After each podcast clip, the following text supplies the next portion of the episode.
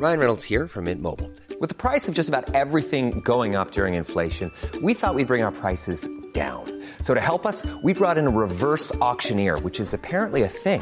Mint Mobile Unlimited Premium Wireless. How to get 30, 30, how to get 30, how to get 20, 20, 20, how to get 20, 20, how to get 15, 15, 15, 15, just $15 a month?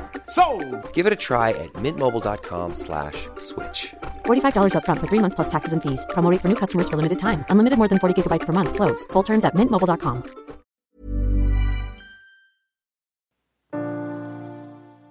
The four character habits are integrity and responsibility, and two of the heart are forgiveness and compassion, or kindness and caring and empathy.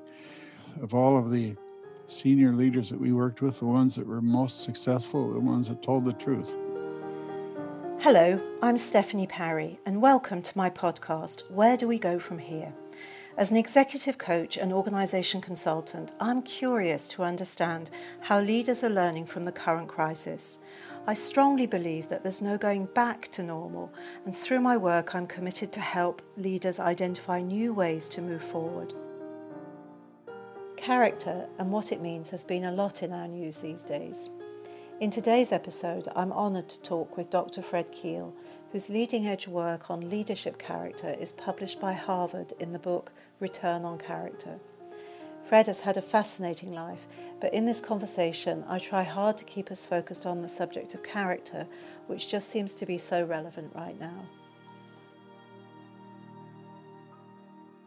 Hi Fred, thank you for joining me today. I'm delighted that you can join me in this podcast, Where Do We Go From Here? And I'm very excited to talk about your work from your book, Return on Character, and your other book, Moral Intelligence.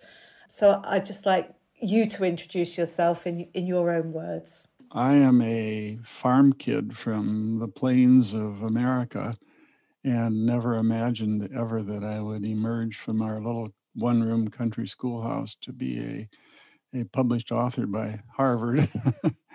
But I had a family that valued education and supported me, and so I made my way to Minnesota, where I ended up with a PhD in psychology, and was only in the clinical practice of psychology for a few years before I discovered the corporate world and was invited to work with one of the senior executives of a local Fortune 500 company.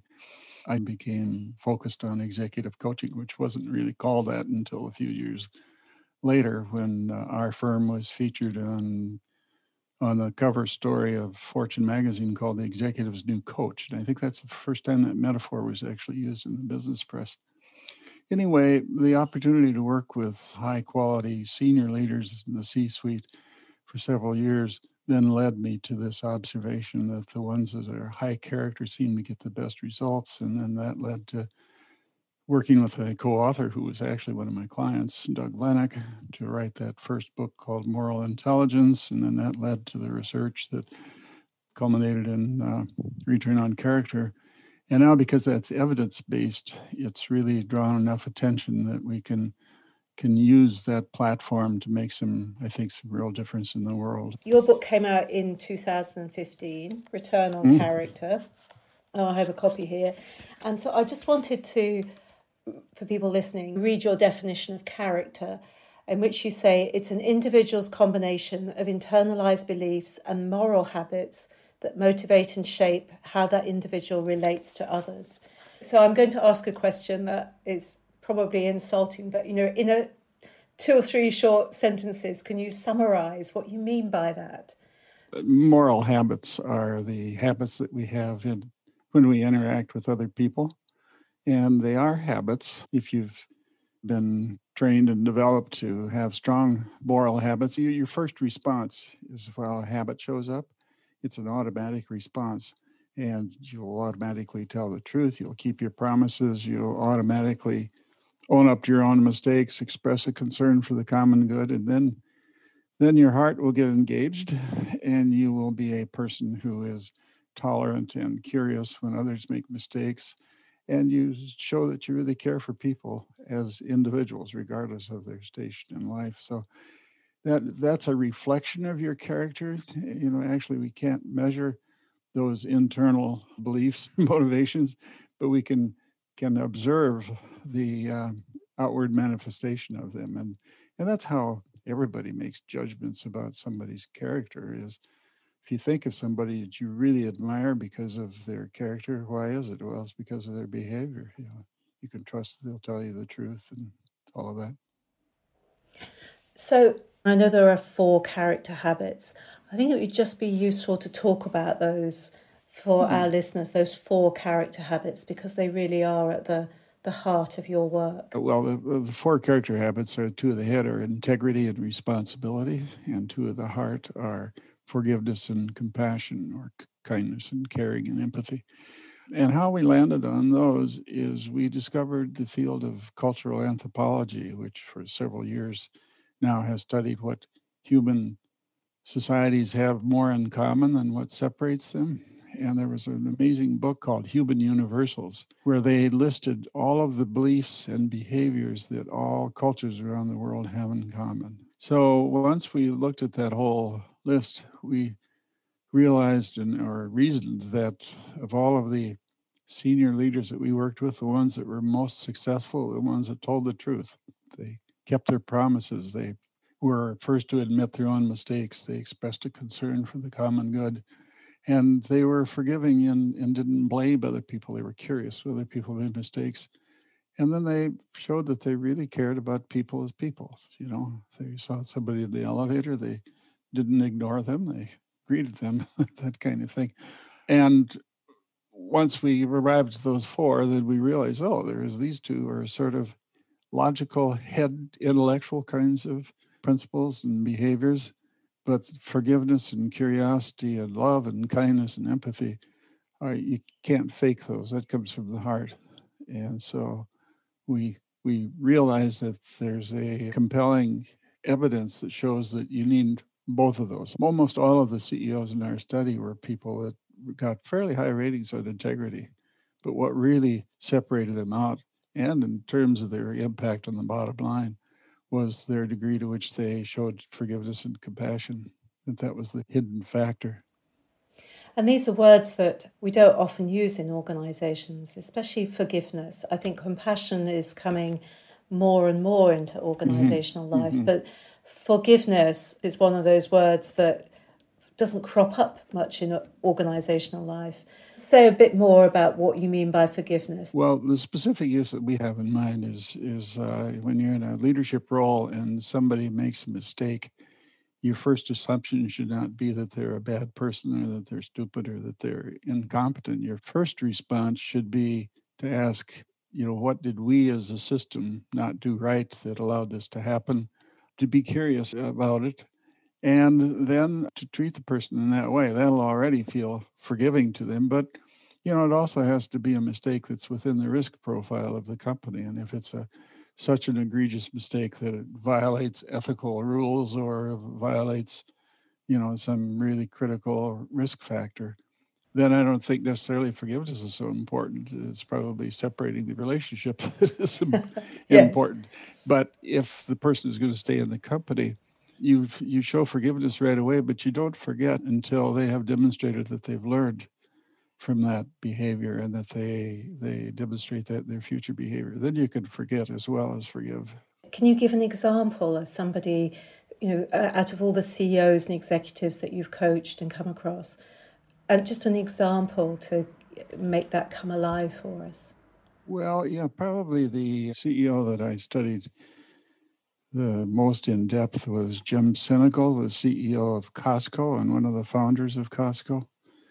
And, all of the employees that we surveyed about him just gave him outstanding marks. And we asked each of the employees we surveyed what it feels like to work at Costco.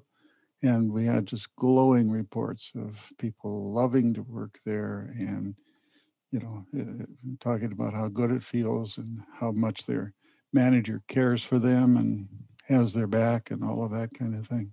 Yeah, so what you're saying is that tone at the top, that flows right through the organization to employee experience. Yes. Yeah, I've done quite a study of how cultures are established, and it's really clear that a culture is a reflection of the top of the house, that the senior leadership team sets the tone and the expectations for how people will behave down at the front lines all the way down. I so agree with that, Fred. That's my experience as well. And also the reverse, if the top, they're not engaged with culture, they're not setting that tone, then that flows down as well. And that's experienced throughout the organization. Yeah. So you said that character comes from training. So can you say a bit more about that training? Who trains us? Where does that come from? Well, meaningful adults and family are the source of training for just about everybody, although in our study we found that even the top-rated leaders often came from troubled families, so it doesn't have to be from an individual in the family. But all of the virtuoso leaders in our study had mentors, and hardly any of the ones at the other end of the character curve had mentors. And so, for whatever reason, the ones that turned out to be the outstanding leaders sought other people to model after and to learn from. And they were open and curious from the start. And, you know, they let their hearts be connected to their heads. So that's interesting. So it's not just family, but it's also other adults, other people that you come across who influence you and that you actively seek out as well. So virtuoso leaders are those people who in your research and through surveys show character, as you define it, that connection between head and heart. So what about the other end of the scale? So what's the opposite to virtuoso? Well, we call them the self-focused leaders. Mm-hmm. Incidentally, all of the leaders in our study, and there were over 100 of them, CEOs, rated themselves as being people of strong character. Now, the virtuosos rated themselves a little bit lower than the combined rating of the employees. The ones at the other end of the curve, they rated themselves at the same level with the virtuoso CEOs, and the employees put them like 16 to 20 points lower on the curve. So they were unaware of how their character habits were impacting other people. I know in your work you talk about the difference between intent and reputation. Yeah. So I think that's what you're describing there, isn't it? I imagine that very few people have an intent not to have character, but how that plays out, how people experience it, it's back to behavior again, isn't it? Most, just about everybody view themselves as a person of strong character. And only when you find out what the real picture is of how other people rate you, are you broken outside of your bubble and in your own world. And usually in our coaching work, that's the start for change, is for people to see that big difference. And it's usually kind of a painful experience, but it's not the kind of pain that damages. It's the kind of pain that accompanies growth and awareness. And if that person is treated by the coach with great care and empathy and compassion, they will relax and be encouraged, and then their better selves will start to emerge. And you can encourage that as a coach to help them close that gap between their intent and how they're actually been behaving. Yeah, so it is possible to do something about this, isn't it? As you say, it's a habit. Yes, you can. And of course, we've learned a lot about the neuroscience of habit change. And senior executives have so much on their plate that to bring them a typical kind of development plan with SMART goals and action steps and all of that is sort of self-defeating. I mean, it's just like it's another additional burden that's placed on them. I think right now people in organizations are overwhelmed with experience of change and speed of change. So I think being able to help so that leaders know that they can make some changes quite simply, actually, but with data and with self-awareness too. Mm-hmm. Hiring for your small business? If you're not looking for professionals on LinkedIn, you're looking in the wrong place. That's like looking for your car keys in a fish tank. LinkedIn helps you hire professionals you can't find anywhere else, even those who aren't actively searching for a new job but might be open to the perfect role. In a given month, over 70% of LinkedIn users don't even visit other leading job sites. So start looking in the right place. With LinkedIn, you can hire professionals like a professional. Post your free job on linkedin.com/people today. There's never been a faster or easier way to start your weight loss journey than with PlushCare.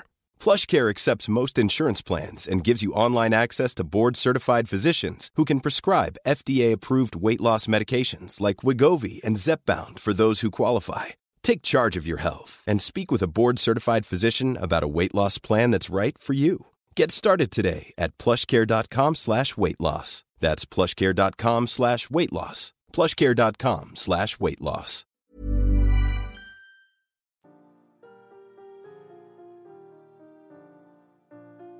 This matters because your research shows that it does have an impact on business results. Mm-hmm. And given the economic crisis that we're facing right now as well, any way in which we can create better business results, I think, is welcome. So could you just say a bit about the impact of this on results?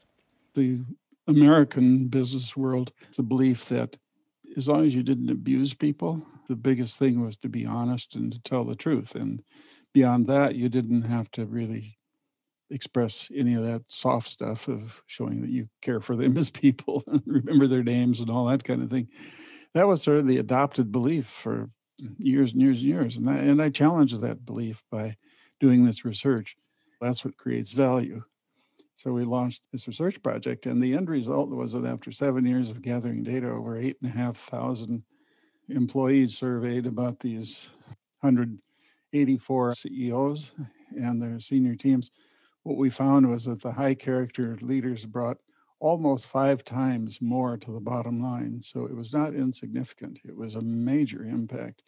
That's not 5%. That's like 500% more. So it was hard data, and I've never seen any data since then to challenge that. One of the results that you found as well was an impact on employee engagement. And again, I think that's so relevant right now, where many businesses are working a hybrid model or with people working virtually.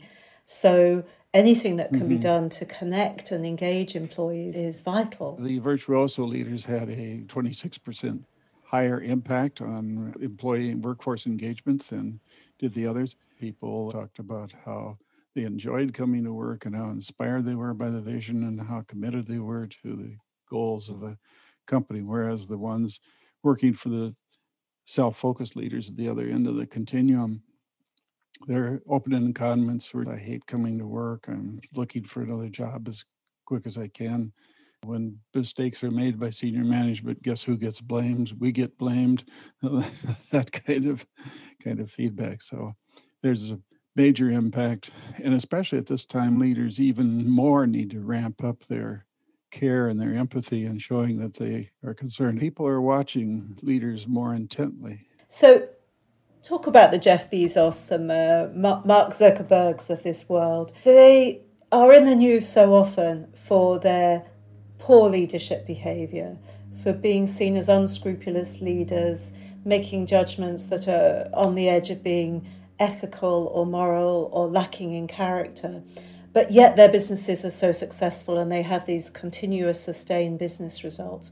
How do you explain that they can be so successful and yet have dubious moral characters? For most companies that aren't like Facebook and Amazon as being unique and owning the market that they created and first to market, that they can drag along with them several anchors of poor character habits among their senior leaders and still be great successes. Most of businesses have competitors that have similar business models.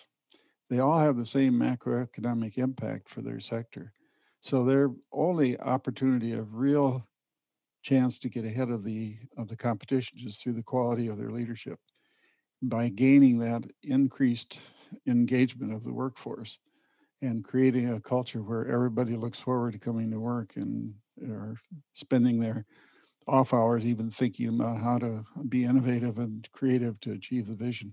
That's where the real opportunity is these days. And it's high character leaders that get that advantage.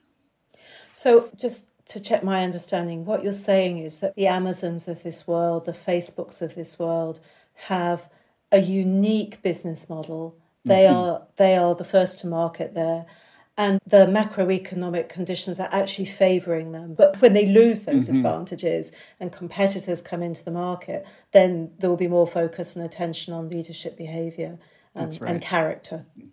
Yeah, character is a very influential factor, the quality of character. But likewise, the other side of the coin is the most principled, high-character leadership team can't save a company that has a business model that no longer works. In this country, there was a chain of, 1,000 stores across the U.S. called the Blockbuster chain, and they were renting videotapes. Oh, well, I remember that. There wasn't anything to do to say that business model was doomed. Yes. And, so the Blockbusters of this world, the Kodaks of this world. Yes. That's right. So It is that combination of macroeconomics, of business model, and their leadership character. What would you say to leaders who are maybe listening to this and say, well, we're under so much pressure right now that character is a luxury? I'd like that leader to imagine that he or she is the captain of a competitive sailing boat, and they discover that they didn't pull up all of their anchors, that they're dragging a couple of small anchors behind them. Wouldn't it make sense to pull up those anchors and gain the advantage? That analogy really applies to character and leadership, that your bad character habits, your habits of ignoring people and not showing that you care for them, not listening, all of those kind of things are like those small anchors that you're dragging. And you pull those up and it does nothing but increase performance. Some leaders that get the feedback that show that their reputation is they don't care about the employees, when they get that feedback and they realize, I don't want to be seen that way, the best thing they can do is share that data with their employees and apologize. And it's surprising how quickly employees will turn around, because people want to trust and believe in their leaders. I can speak to that experience because on one of the leadership programs that I ran with you, there was a leader who got terrible feedback from his employees and was on the first survey considered to be a self-focused leader. And when I read his data, I was thinking, goodness, what is this person going to do when he sees this? And what is he going to be like? And when I met him and worked with him, he was so open about this data and did exactly what you said. And it increased his self-awareness. I think it was the first time anybody had given him such feedback, and anybody had shone a light on his reputation. And he did many things to change. The next time I met him, which was about 9 months later, he even looked physically different. He just felt so much better about himself and his team and how things were going. He had more energy. He created more time. His team could just get on and do their work without him. And so he could do other things, more strategic thinking. About. That's a great example of how the benefits of high character leadership is much more than just the impact on the bottom line. And, yes. I bet he sleeps better too. I'm sure he does. And I think that it's an example of it is possible to turn the situation around, that it's not something that's static, that's just set in stone, but that you can do something about it. Right. What advice would you give to people who are feeling such pressure right now, but want to either increase their self-awareness, improve their character, or sustain those different character habits? What advice would you give them, Fred? Well, first, top of the list, I think, if you don't have a mentor, find one. But not just any person can be a good mentor to you. It has to be somebody that's been there, done that, and that you think there's something you can learn from them. And even if they don't have all sorts of pearls of wisdom immediately, just the very fact of having somebody to listen and ask you questions is a great benefit. I think probably asking for feedback as well is, if you can get feedback from peers or colleagues or your team right now or your boss, is also important, isn't it, to increasing that self-awareness. And it requires a little bit of humility, of understanding that you don't have 100% of the answers, and you shouldn't be expected to have 100% of the answers. In fact, the thing that stood out among the virtuoso leaders is that they were in a continuous learning cycle. They were constantly curious about when something went wrong. They thought, what could I learn from this? What did I do? What could I change? And that's a level of mental complexity that the world could really benefit from if we had many more leaders like that. That's great. Thank you. I know really part of your work and you're very passionate about creating a movement around character, that your research and your ideas about character get spread around the world. So what would be your call to action to people listening to this right now who connect with your message? Well, the call to action is really in two different realms. One is that I'm really eager to impact the education system, especially of software engineers. The whole software world is dominated by young white males. And it shows in the work that they do, the hidden unconscious biases that are baked into algorithms that first showed up dramatically with imaging, and the fact that people of color didn't show up effectively in the image research and all that. So there's a real opportunity to help them get outside of their bubble and to influence the institutions to install a required course on self-learning and self-awareness and observing what is your reputation.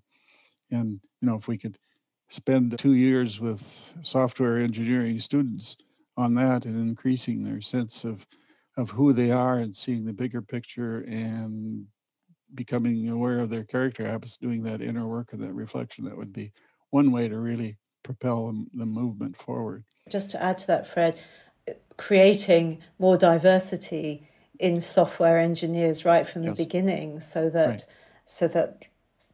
problem isn't baked in. Yeah. And the second is that I believe that there's a real opportunity to use technology to create virtual avatars that are your sort of a substitute or in addition to your mentor. For those of listeners who are interested in this, you should check out Soul Machines in New Zealand by a genius named Mark Sager. He's got a PhD in neuroscience, but he also is an artist, and he won 2 Academy Awards for his work on major motion pictures. So these avatars that he has created, he's used all of that, so they look totally human-like, and they show human expressions and surprise and everything else. So I know it's possible to connect with many, many people. We just need a way of connecting that is more human than technological. It could be, you know, what I do as a coach and what you do as a coach. It's what boil that down to the essence and have an avatar be available. So, and make the experience so much fun and supportive that users want to go to it several times a day. So, an idea could be, as part of creating this movement, that avatars can help you create the habits of character, because there's sort of like, they're tapping you on the shoulder, or a resource that you can pull upon to remind you or to help you identify how to create and sustain, especially these habits. Okay. Yeah, so it's those kinds of things that are my vision of how to create the movement and how to keep it going. It's just important that we try to get ahead of the curve and develop technology that is supportive of humanity. And I'm running out of personal time in the sense that I turned 80 not long ago, but I think I have another few years to contribute, and I have a personal goal that before I retire, I want to have certified 1,000 executive coaches that uses our technology, and you know, not just get certified and then stop, but are actively engaged in using the technology. So, Fred, the question that I ask all my guests on the podcast is, given everything that we've talked about, where do we go from here? Well, I think it's to turn to the existing tools that you have, and you have more tools at your disposal than you probably realize, to seek a new level of self-awareness, to spend time in self-examination to find, again, that mentor that you need, to identify people that you trust enough to ask them for feedback and to be open and in a learning mode from them. That could be subordinates, could be peers, it could be people above you, and it could be people in your private life. So set yourself an objective of moving quickly ahead in that journey of self-learning and self-awareness. Fred, that's great. That's so practical, but based on so much insight and wisdom and experience. Mm-hmm. So thank you. Thank you so much for joining me today. Thanks, Stephanie. It's been a pleasure.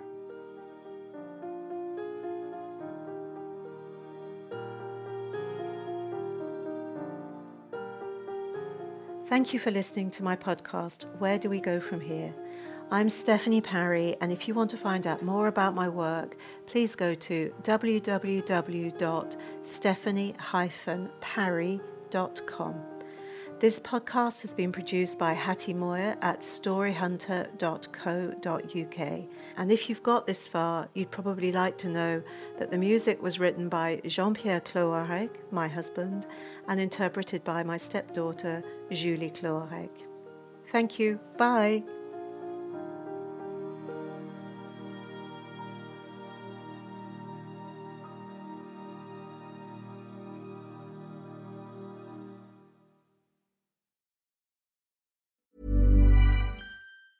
Mom deserves the best, and there's no better place to shop for Mother's Day than Whole Foods Market. They're your destination for unbeatable savings, from premium gifts to show-stopping flowers and irresistible desserts. Start by saving 33% with Prime on all body care and candles. Then get a 15-stem bunch of tulips for just $9.99 each with Prime. Round out Mom's menu with festive rosé, irresistible berry chantilly cake, and more special treats. Come celebrate Mother's Day at Whole Foods Market.